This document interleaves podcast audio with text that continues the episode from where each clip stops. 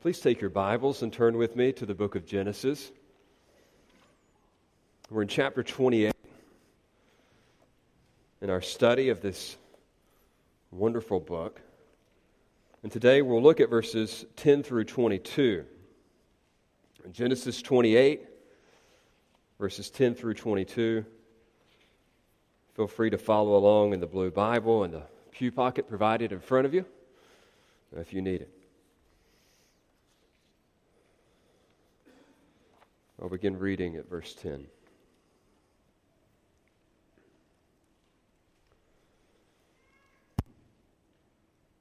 Jacob left Beersheba and went toward Haran.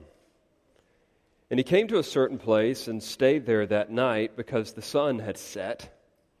Taking one of the stones of the place, he put it under his head and lay down in that place to sleep. And he dreamed. And behold, there was a ladder set up on the earth, and the top of it reached to heaven. And behold, the angels of God were ascending and descending on it. And behold, the Lord stood above it and said, I am the Lord, the God of Abraham, your father, and the God of Isaac. The land on which you lie, I will give to you and to your offspring. Your offspring shall, shall be like the dust of the earth, and you shall spread abroad to the west, and to the east, and to the north, and to the south. And in you and your offspring shall all the families of the earth be blessed. Behold, I am with you and will keep you wherever you go and will bring you back to this land. For I will not leave you until I have done what I have promised you. Then Jacob awoke from his sleep and said, Surely the Lord is in this place, and I did not know it.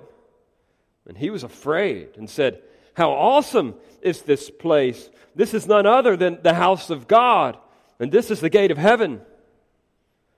So early in the morning, Jacob took the stone that he had put under his head and set it up for a pillar and poured oil on top of it. He called the name of that place Bethel, but the name of the city was Luz at first. Then Jacob made a vow, saying, If God will be with me and will keep me in this way that I go, and will give me bread to eat and clothing to wear, so that I come again to my father's house in peace, then the Lord shall be my God, and this stone which I have set up for a pillar shall be God's house. And all that you give me, I will give a full tenth to you. Here's a passage about the all inspiring, yet often elusive presence of Almighty God. That feeling, that experience, that reality that God Himself is actually with someone.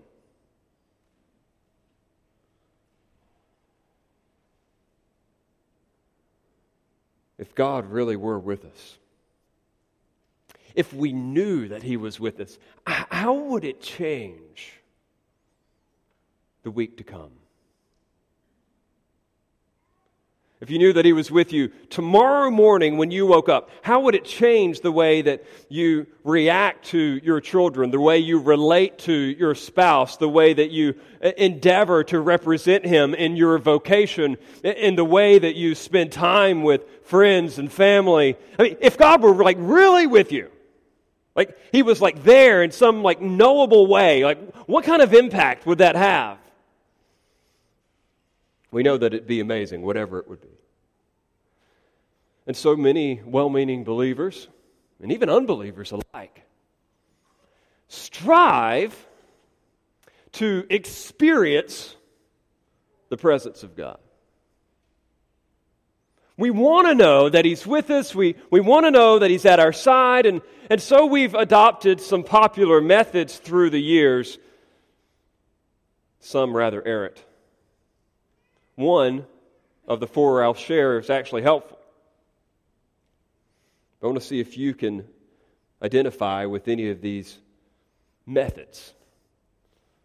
for channeling or experiencing God's presence.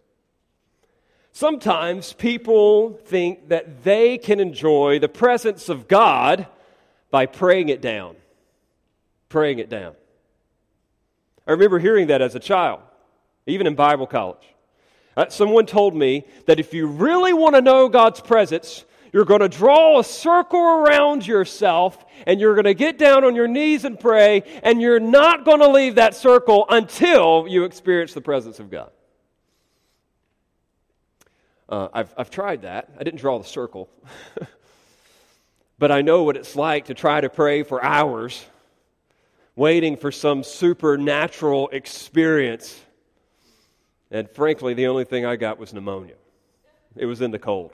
I was like, Lord, I know it's cold and you've got to show up. I'm just going to get sick. Well, guess what? I got sick.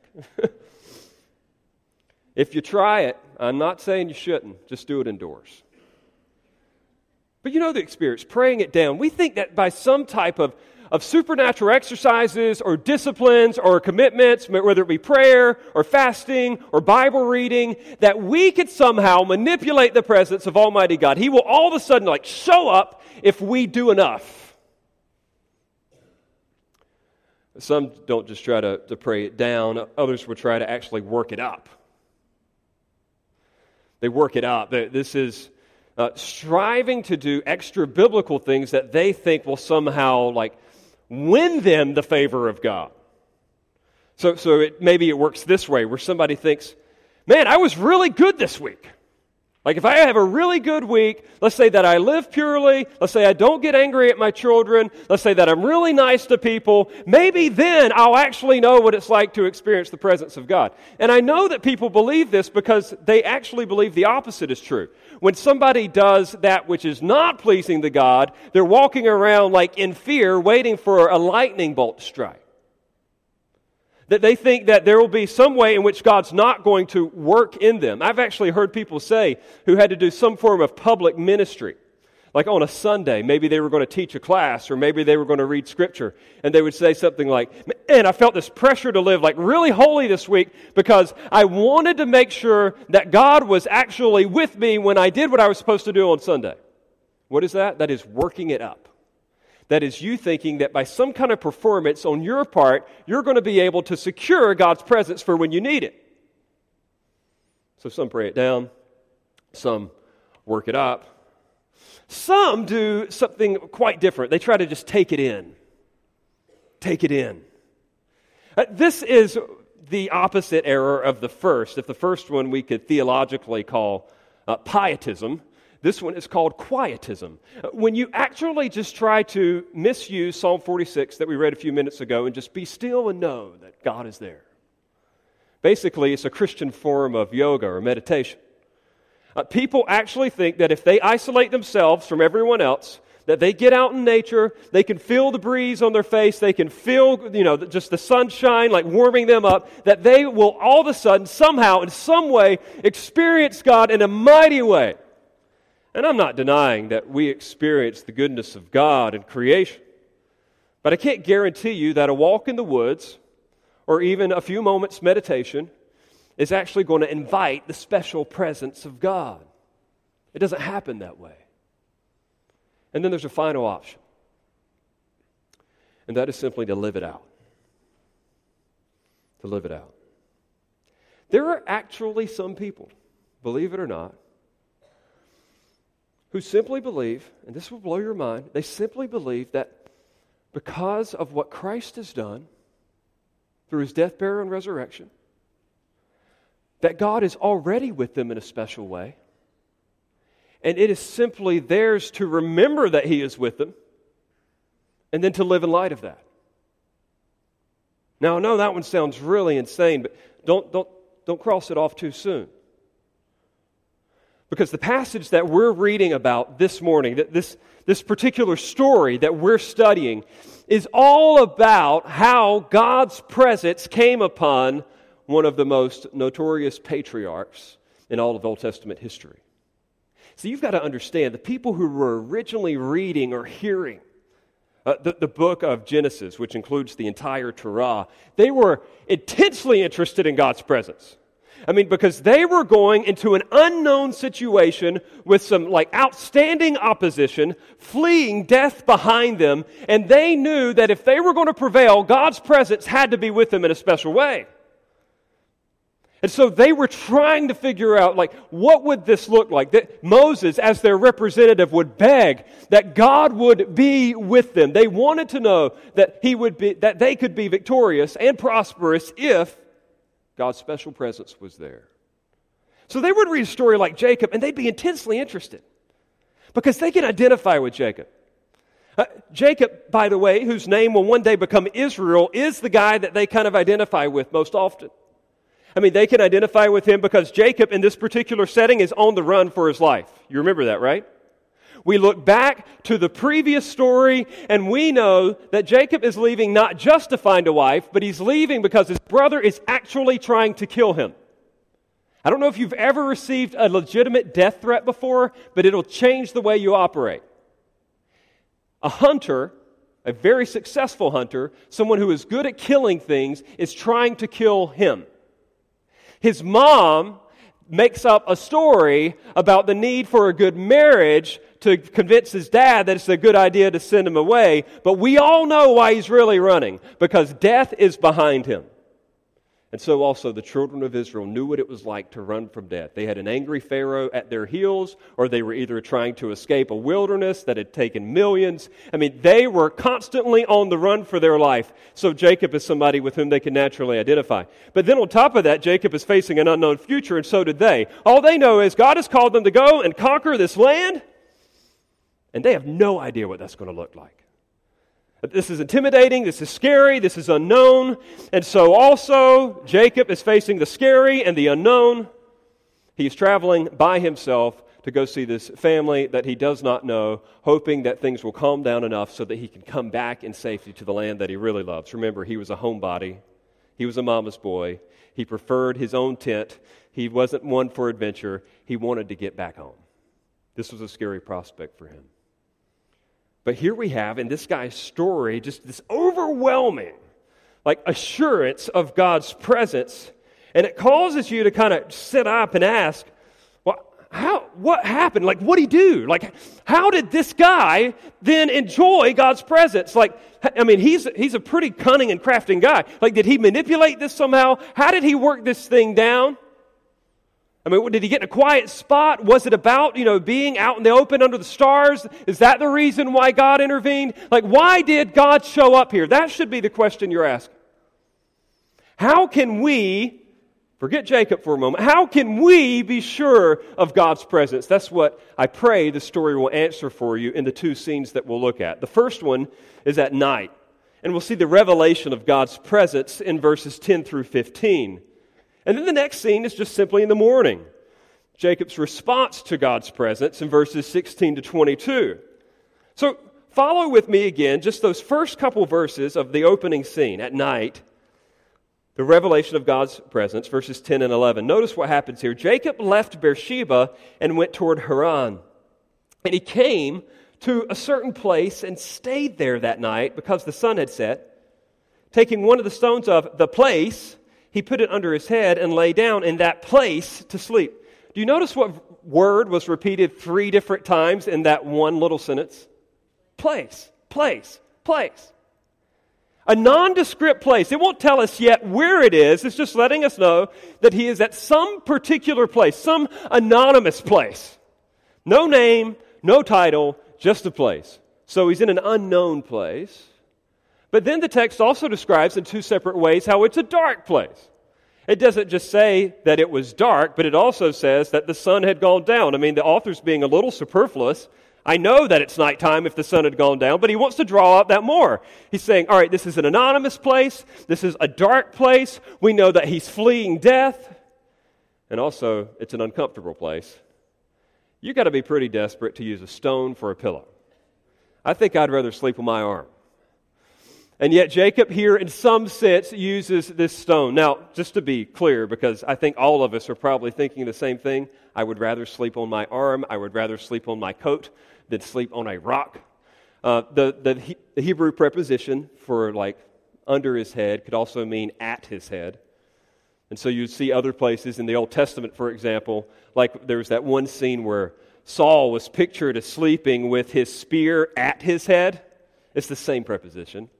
Jacob may have had a rock of some sizable influence beside his head because he was afraid of someone attacking him. It's not saying that he was necessarily sleeping on it, but the point is, it's an uncomfortable place to be. It is unknown, it is mysterious, it is dark, it is dangerous, and so you're getting a feel for like what he's going through right here. Uh, one scholar put it this way the setting of God's encounter with Jacob matches Jacob's psychological condition. The security of the sun had been replaced by the dangers of night. The comfort of his parents' tent had been replaced by a rock. Behind him lays Beersheba, where Esau waits to kill him, and ahead of him is Haran, where Laban waits to exploit him. He is situated between a death camp and a hard labor camp. And in the darkness of this moment, how will Jacob ever prevail? It's a pretty stunning opening. But let's see how he does prevail in verse 12. It says, And he dreamed, and behold, there was a ladder set up on the earth, and the top of it reached to heaven, and behold, the angels of God were ascending and descending on it. Now, I want you to notice this. He dreamed, but that is not something that you do, it is something that happens to you. So, Jacob is actually physically incapacitated. I mean, he is at the deepest moment of sleep. Like, he is not doing anything. We've seen a Jacob so far throughout this entire story who is really good at getting stuff done. And here, he can't do anything. He's in a, a, most desperate and volatile position, and it is at this very point that something happens to him. And it is a dream. And it is a rather strange dream indeed, because, I mean, we've imagined this picture. For those of you who grew up in church, there were these little cards, you know, that the, the teacher would put up, and there was this ladder that was coming from heaven, right? You know what bothered me about that picture when I was a kid? How do, lad- how do angels go up and down a ladder at the same time? You know, I actually found a solution to that. Uh, when you look in uh, just a, a, normal lexicon for that particular word, it can either mean ladder or stairs. The point is that there is an access point between heaven above and earth below, and it is at this very point. That's the dream that he's having. Like, heaven and earth were connecting exactly where Jacob was. These, these angels were descending the stairs so that they could accomplish the will of God on earth, which to this point in Genesis has been protecting that which God cares for, like the garden, and protecting Lot, and also announcing or speaking on behalf of God. And so these are God's angels going to do his bidding. They're, they're going down from this place. They're coming back and reporting to him. We see scenes of that in Job 1 and 2. But it's all happening right here. That God is at work in this place. And what confirms that for us is that it says that Yahweh was at the top of it. The Lord in all caps, the covenant name of God. He's the one that's presiding over this entire operation, and he wants Jacob to know that ground zero for everything that he is doing is right here in this place on that night when he is absolutely helpless. So he has this, this dream, there's this scene. But there's something, though, that is, is special here. Uh, God is going to show himself not just through a dream, but through a declaration. Notice what God says, verses 13 to 15.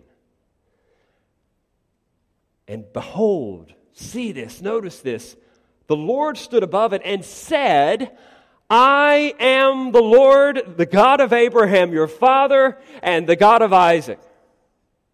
The land on which you lie, I will give to you and to your offspring. Now, pause. There's going to be two things he's going to tell him. He's going to tell him who he is, he's going to tell him what he's going to do for him, and then what he's going to do for him falls into two categories the future and the present. Ready? Who he is, he already said. Now he says, The land on which you lie, this is the future, I will give to you and your offspring, and your offspring shall be like the dust of the earth, and you shall spread abroad to the west and to the east and to the north and to the south. And in you and in your offspring shall all the families of the earth be blessed. So there's the future. And now here's the present. Behold, notice this, pay attention. I am with you and will keep you wherever you go and will bring you back to this land, for I will not leave you until I have done what I have promised you. Do you see what's going on here? Yahweh is introducing himself to him personally. You would think, well, doesn't Jacob already know who God is? Friends, uh, God has no grandchildren. Everyone enters into personal relationship with God. God was in personal relationship with Abraham. God was in personal relationship with Isaac. But up to this point, we have no indication whatsoever that Jacob enjoyed any special relationship with God whatsoever. In fact, he's only used God's name one time up to this point, and that was in a lie. He was using God's name in vain to advance his own agenda. The dude is a crooked cheat. He is not just some great patron saint of the Old Testament faith. Like up to this point, he is a scoundrel. And God shows up and says, Hey, I'm the God of Abraham, I'm the God of Isaac. And he's making him an offer here. He says, I'm going to be your God too. He says, Get to know me. You've used my name and abused it. He said, But now let me let you know who I really am. I am a God of grace. And listen to what I'm going to do for you. I'm going to do the same thing for you that I promised to do with Abraham and with Isaac. Even though you don't deserve it. You never laid down your life in any kind of sacrifice. You, you never obeyed me in any like faithful way like Abraham did and took a risk. Even though you've done jack squat to deserve my grace, I'm going to give it to you anyway. I am going to include you in on the same promises of land and lineage. There will be blessing through you because of me. That's quite an introduction. And those future promises, don't lose sight of that. That's what the nation of Israel would find hope in because they wanted to be reminded that what they were doing was going to work. That there would be a land that they would actually occupy. Remember, they're facing opposition and that there would be a lineage that would come from them. There would be offspring, that they would have a mighty nation. And I love the way that Yahweh describes it here. He says, and your descendants, and they're going to go out and they're going to go north and south and east and west, and, and they're going to pass on blessing to all the families of the earth. You know what it's describing? It's describing something that is incontainable. Like you can't keep it in. He said, it's just going to overflow. I mentioned it in the pastoral prayer, but I mean, all of our minds have been just inevitably enamored with what has been going on in China over the last couple weeks.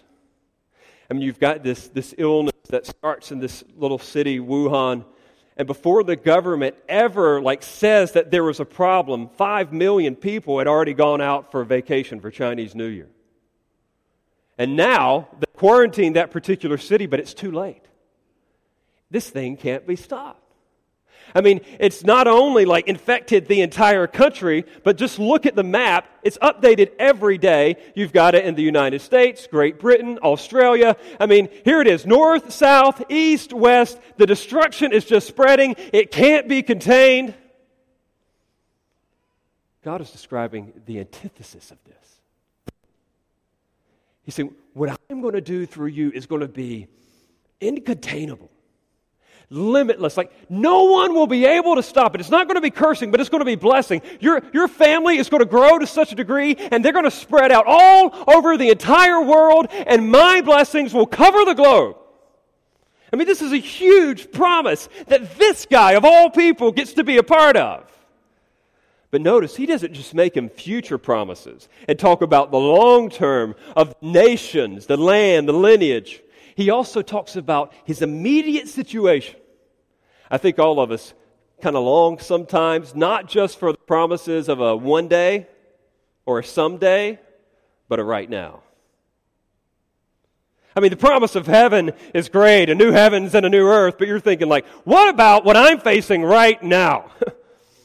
what about, you know, the, the academic mess that I have myself in? What about the relational struggles that I'm going through? What about the physical crisis that I'm enduring? What about like my emotional pain in this moment? What are you going to do about that, God? And he says, I'm going to take care of your future, Jacob. Listen, and I'm going to take care of your now. And how does God help Jacob in the moment? It's with a simple assurance. Notice it again in the text he says in verse 15, Behold, pay attention to this, I am with you. Not I will be with you, I am with you. we need to do a little time out and have a brief theology lesson for a moment. Everyone in the room, I think, would know and agree with if you believe in an almighty God that He is omnipresent or everywhere present, right? So it'd be natural to ask at this point, like, oh, whoop de doo, you know, what God already with him? What does he mean by I will be with you? How is that supposed to be helpful if God is already everywhere anyway? Well, technically speaking, you're right. God is indeed fully present everywhere. He's not just partially there, He's fully there. But listen to this He is not everywhere in the same way doing the same things. He is not everywhere in the same way doing the same things. So typically, when the Bible speaks about God's presence, it is not just talking about his ontological presence, the fact that he is there. It is talking about the intention of his presence, the fact that he is present to bless, as opposed to present to curse. Read Psalm 139. It's one of the clearest Psalms in all the Bible on God's omnipresence. And you know what it ends with? Everybody always ends it two verses short. It ends with the promise that God will judge his enemies. It's not just a comforting thing for the saint, it's a challenging thing. God's presence is different for different people. Friends, God is present in hell. That's what Psalm 139 says. Forget Augustine's line about, you know, hell being wherever God is not. God is everywhere. And in hell, he is pouring out his judgment. And in heaven, or what we think of as heaven, he is pouring out his grace. And here he is saying to Jacob, it's, I am with you. Not just generally speaking, but I am with you to bless. How do we know that? The text says it. He says, I will be with you and I will protect you. I am not just present, but I will protect. I will keep you. I will ensure that all these things will happen. And he says, I will not leave you until I have done what I have promised you. Friends, let's um, back up to our original question again. What does this have to do with the presence of God in our own lives? What, what do we see in light of truth disclosed up to this point? That ends God's revelation at night. Well, I hope that you would deduce from this that God is present to bless, not in the life of the victorious or the deserving or the capable. But God shows himself to be present to bless those who are undeserving, those who are defeated, those who are incapable. This really puts a lot of challenge to the work it up method of securing God's presence because Jacob did nothing to earn God's presence. Nothing. In fact, he did a bunch of stuff to earn God's wrath, and yet God would still pour out his grace on him anyway. This isn't just some isolated thing that you see in the text. This is New Testament gospel truth. This is something that you and I are to hold on to for on a regular basis. I mean, Paul uses it as the basis of his admonition to show kindness to, like, uh, you know, mean authorities, to people who are abusing you. And, like, he drops this theological nugget in Titus, and you can just listen to it. He says in Titus 3, verse 3, For we ourselves were once foolish, disobedient, led astray, slaves to various passions and pleasures, passing our days in malice and envy, hated by others, and hating one another. I mean, listen to that rap sheet. Like, this is a downright scoundrel. He says, We were this, but notice, but when the goodness and loving kindness of God our Savior appeared, kind of like in a dream, appeared, he saved us, not because of works done by us in righteousness, but according to his own mercy, by the washing of regeneration and the renewal of the Holy Spirit, whom he poured out on us richly through Jesus Christ our Savior. Why? So that being justified by his grace, we might become heirs according to the hope of eternal life. This is New Testament theology and practice. You must be careful, friends, that you don't think that you in any way can manipulate or experience the presence of God as a result of what you do. God shows his presence to those who don't deserve it. In fact, I would say it this way God's presence precedes our performance. God's presence precedes our performance. Some of you, by default, naturally think that your performance precedes God's presence. And yet, the text of the Old Testament and the truth of the New Testament is still the same. You don't deserve it. And He gives it to you anyway. And this should give you hope. This should give us hope for the things that we are trying to accomplish together, like as a church, as the people of God, and things that we're trying to accomplish individually in our individual walks with Christ. I mean, think about something as huge, as insurmountable, as challenging as the Great Commission. I mean, we've been given a mission as a church to make disciples of every nation. I mean, like to display God's glory by like actually giving people truth about Jesus and seeing them follow him. Like, how do we ever do this? How do we ever see other people come to follow Jesus? What part do we play in that?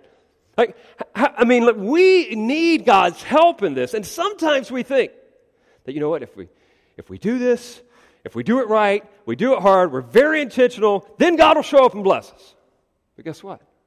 You know what Jesus told his followers before he ascended back into heaven and he left them that last command? He gives them the Great Commission, but before he says it, he says, All authority on heaven and earth is given to me. He gives them the command, make disciples, and then he ends it with this. And lo, quoting from the King James here because it just comes I am with you always, even unto the end of the age. It's not just about the command, it's not just about the performance. He says, You will be able to perform because I am present. That's how you accomplish this mission. Some of you can work yourselves into a frenzy thinking about all the missed opportunities, all the evangelism that you're trying to do in your home, with your family, and you're just so worried that you're not doing it the right way or the right time. And listen, the big deal is not your performance, but His presence. You need to be more enamored with the fact that He is with you than you are that you're doing it wrong presence will lead to better performance. It, this is something that should assure us as a church. The church continues to grow. It's good to see you all here today. And look, we find ourselves just even in our last members meeting wondering, like, how are we going to care for all you? I'm struggling with the relationships I already have, and then more people come in. I'm like, man, how am I going to like love and care for them too? And that's not just a pastoral problem; that's all of us.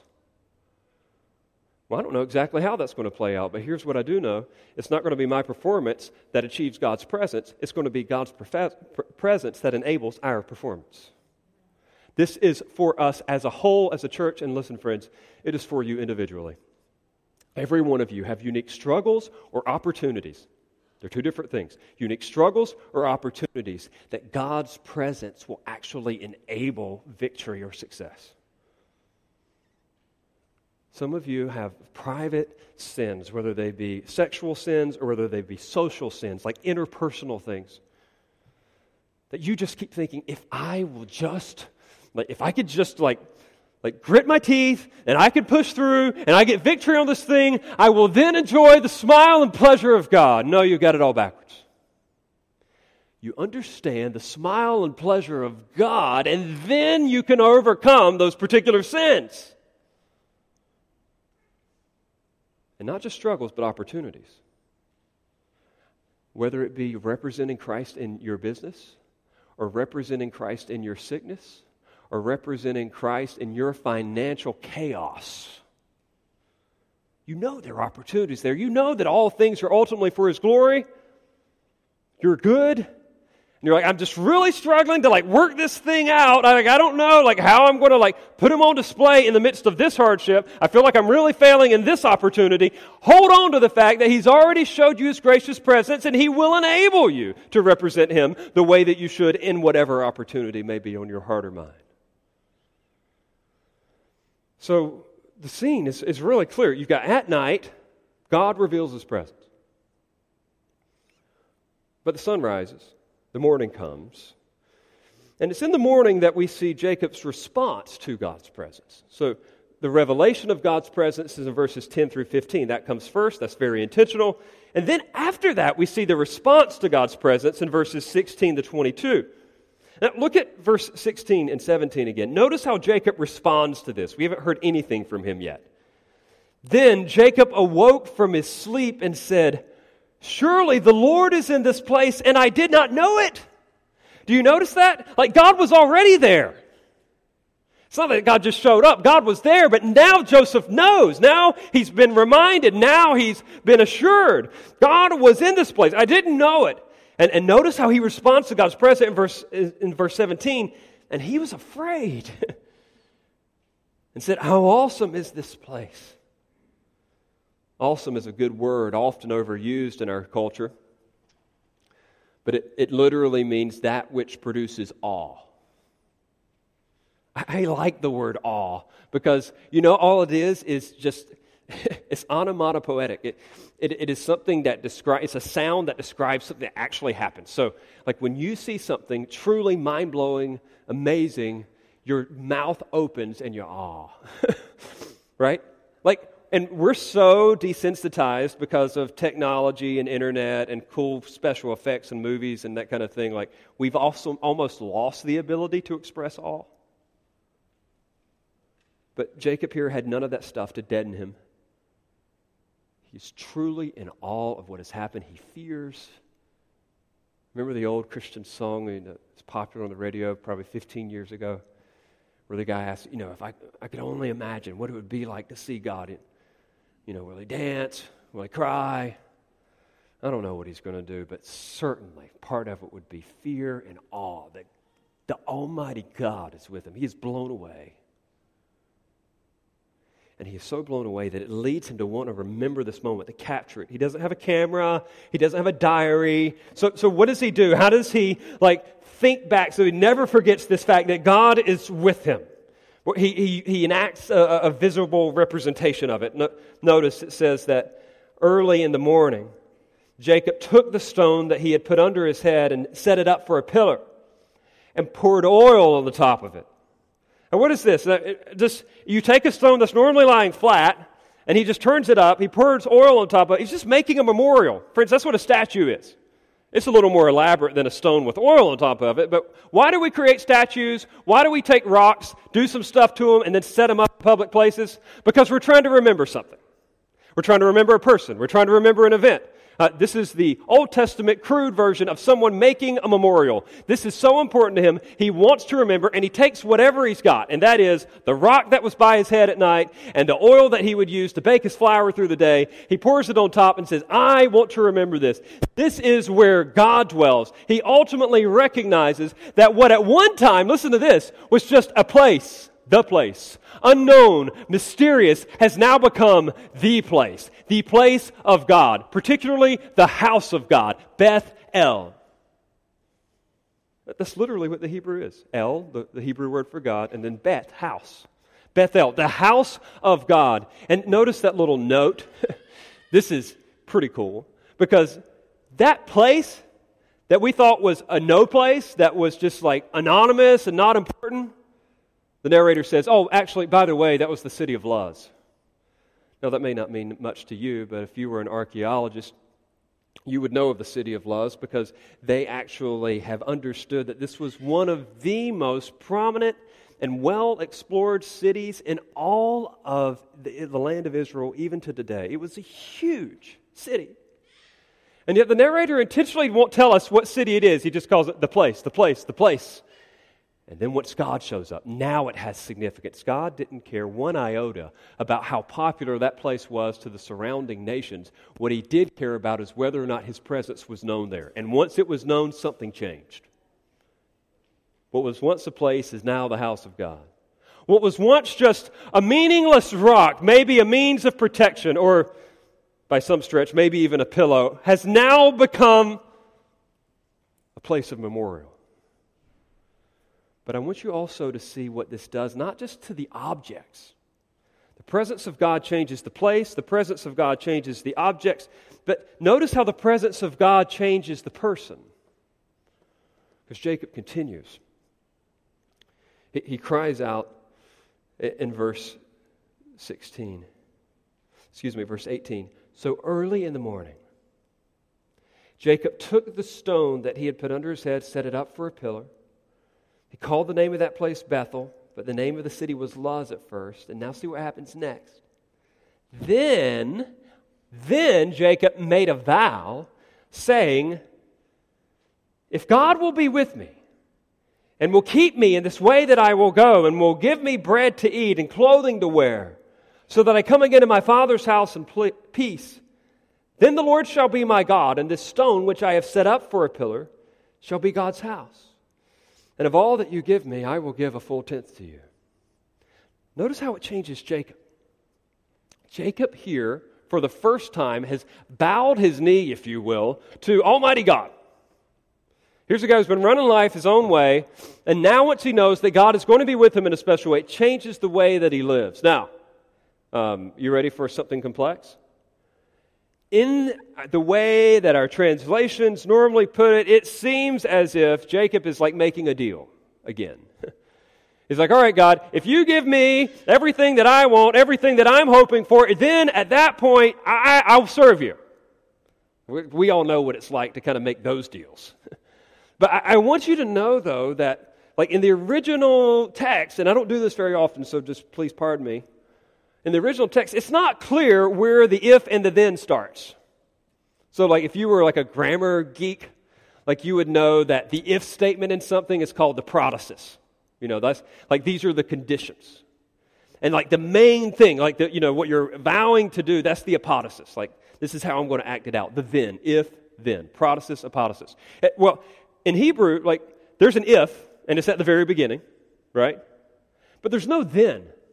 Like, if you read this literally, it just keeps saying and, and, and, and, and. And so you have to, like, like figure out, like, where to, like, put the comma. Like, where are you going to make this thing say then?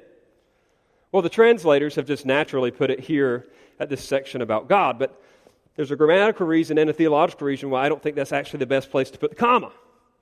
Uh, grammatically, the, the verbs, please look, check out for like 60 seconds if this is boring to you, and then come back to me.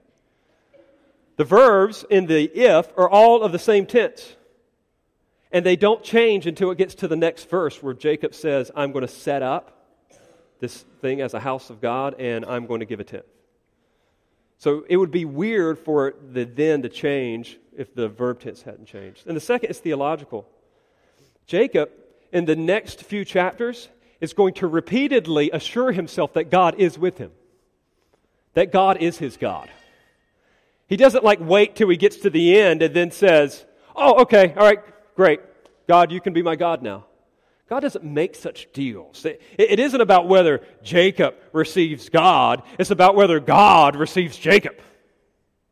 And so I want you to, to read it that way because I think we're on the best grounds to do so. And notice Jacob's response to God's revelation of his presence.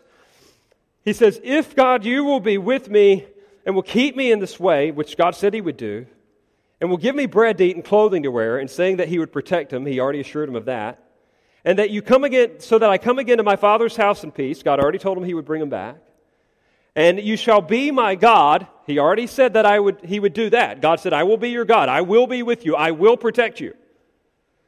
Here's then, then the stone which I have set up for a pillar shall be God's house. I'll come back and I'll build a temple in this place.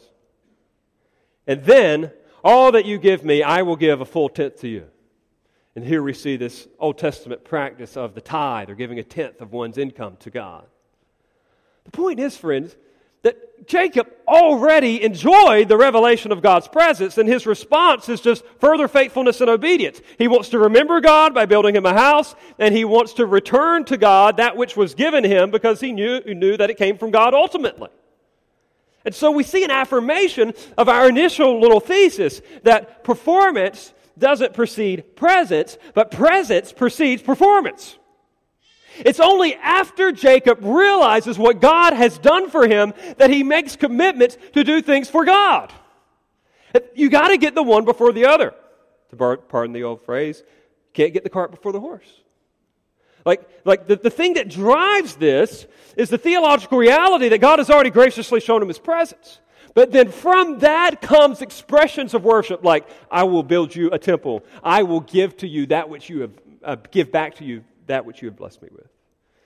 And so we have here Jacob as a different man. And what is it that's made the difference? Uh, what is the difference between Jacob at night and Jacob in the morning? Was it the place? No. It was the person. It is the person that makes the place special. It is not the place that makes the person special.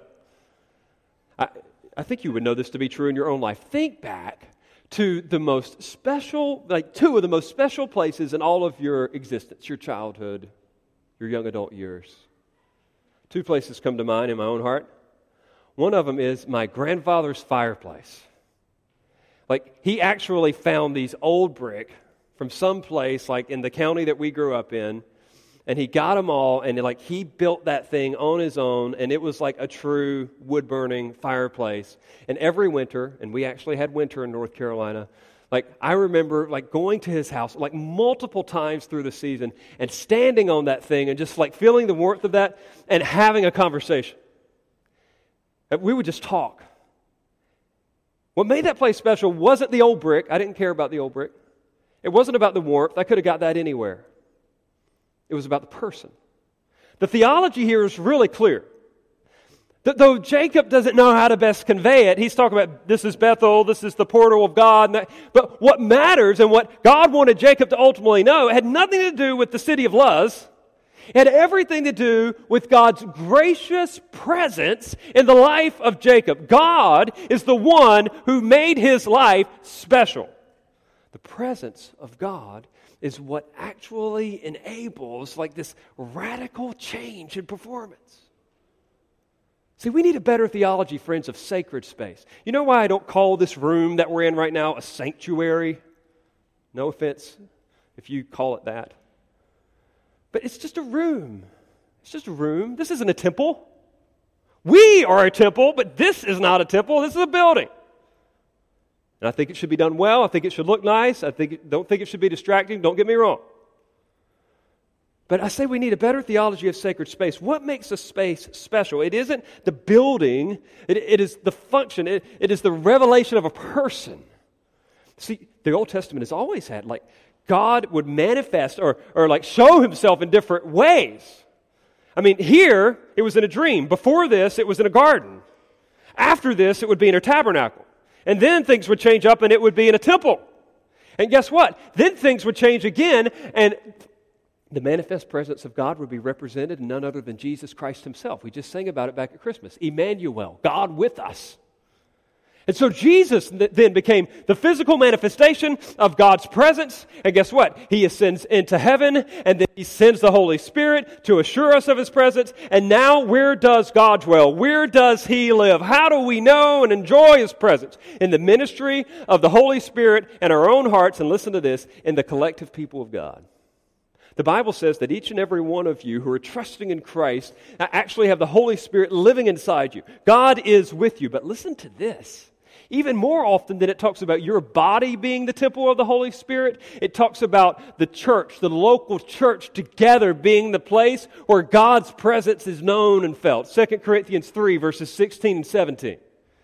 It calls the local church uh, the place of God's presence, the, the temple of the Holy Spirit. Like God manifests himself still in special ways as the church gathers to hear the preaching of the word, and as the church gathers to commemorate the ordinances, which is what we'll do in a few moments. And then one day, there'll be no need for this. One day, there'll be no more signs.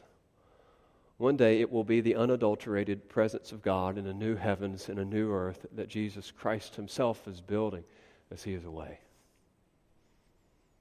But God's presence always is the activating agent in His people. It's not just a New Testament thing, it's not just an Old Testament thing. Presence always precedes performance. And I'll leave you with this final picture. It reminds me of parenting the same truth is something that we take in, like in our own like paradigm with our children. We, even with our kids, we don't think that performance precedes presence. We know that presence precedes performance. I mean, could you imagine a mother saying to their little nine month old, All right, once you can get up and walk on your own, then I'll hold your hand. Or, or, what dad would actually say to one who's trying to ride that bike without the training wheels for the first time? All right, once I see you starting to make some progress without these training wheels, then I'm going to run beside you. Performance doesn't precede presence, presence precedes performance. The mom is with the child in its face, like to, to help it walk.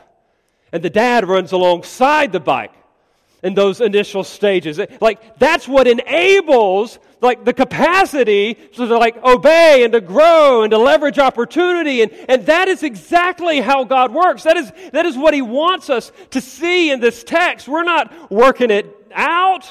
We're not praying it down. We're not taking it in. We're living it out. It's already there. For those who are in Christ. God's blessing, His manifest presence, will not be disclosed to you in some random dream. It has already been disclosed to you in the person and work of the Lord Jesus Christ. Read Ephesians 1, verses 3 through 14, where Paul says that all of God's blessings have come through and in Christ. So, in light of that, I would only ask you two questions. I challenge you maybe in two ways. One is positively. Positively. Knowing that God is present with you in the Lord Jesus Christ, how will that impact your life for Him in the week to come? What impact will His presence have on your performance this week? Is it in a relationship? Is it an opportunity? Is it in a struggle over sin? I would encourage you to, to walk into that with faith, not saying if I win, then I get God's presence, but knowing that you have God's presence and then entering into that struggle or opportunity. And then negatively, if there's no worship, there's no awe, there's no adoration, if you're sitting here today and you're thinking, I don't know God's presence, I don't even know what you're talking about with experiencing God's presence in Jesus, this doesn't really make much sense to me. If you have, if you have no awareness of the presence of God in Christ, I would simply call on you, to the best of what you do know, to rely on Christ and so enjoy the presence of God. See, it has been sin that has separated you from God. I know He's everywhere, but He's not everywhere to bless, right?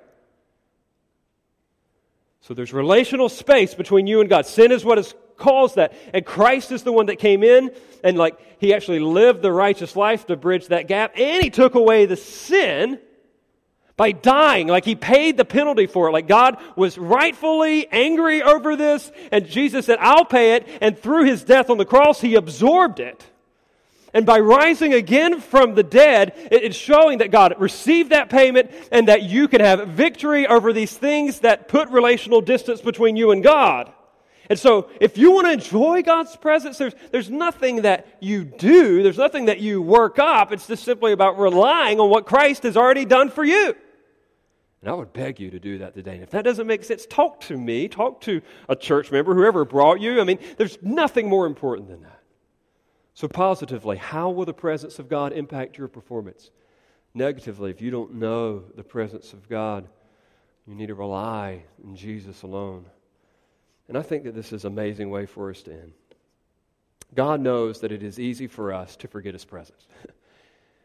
and so He leaves the church this is cool. He leaves the church with a tangible reminder or sign of the presence that we already enjoy through the Lord's table, communion.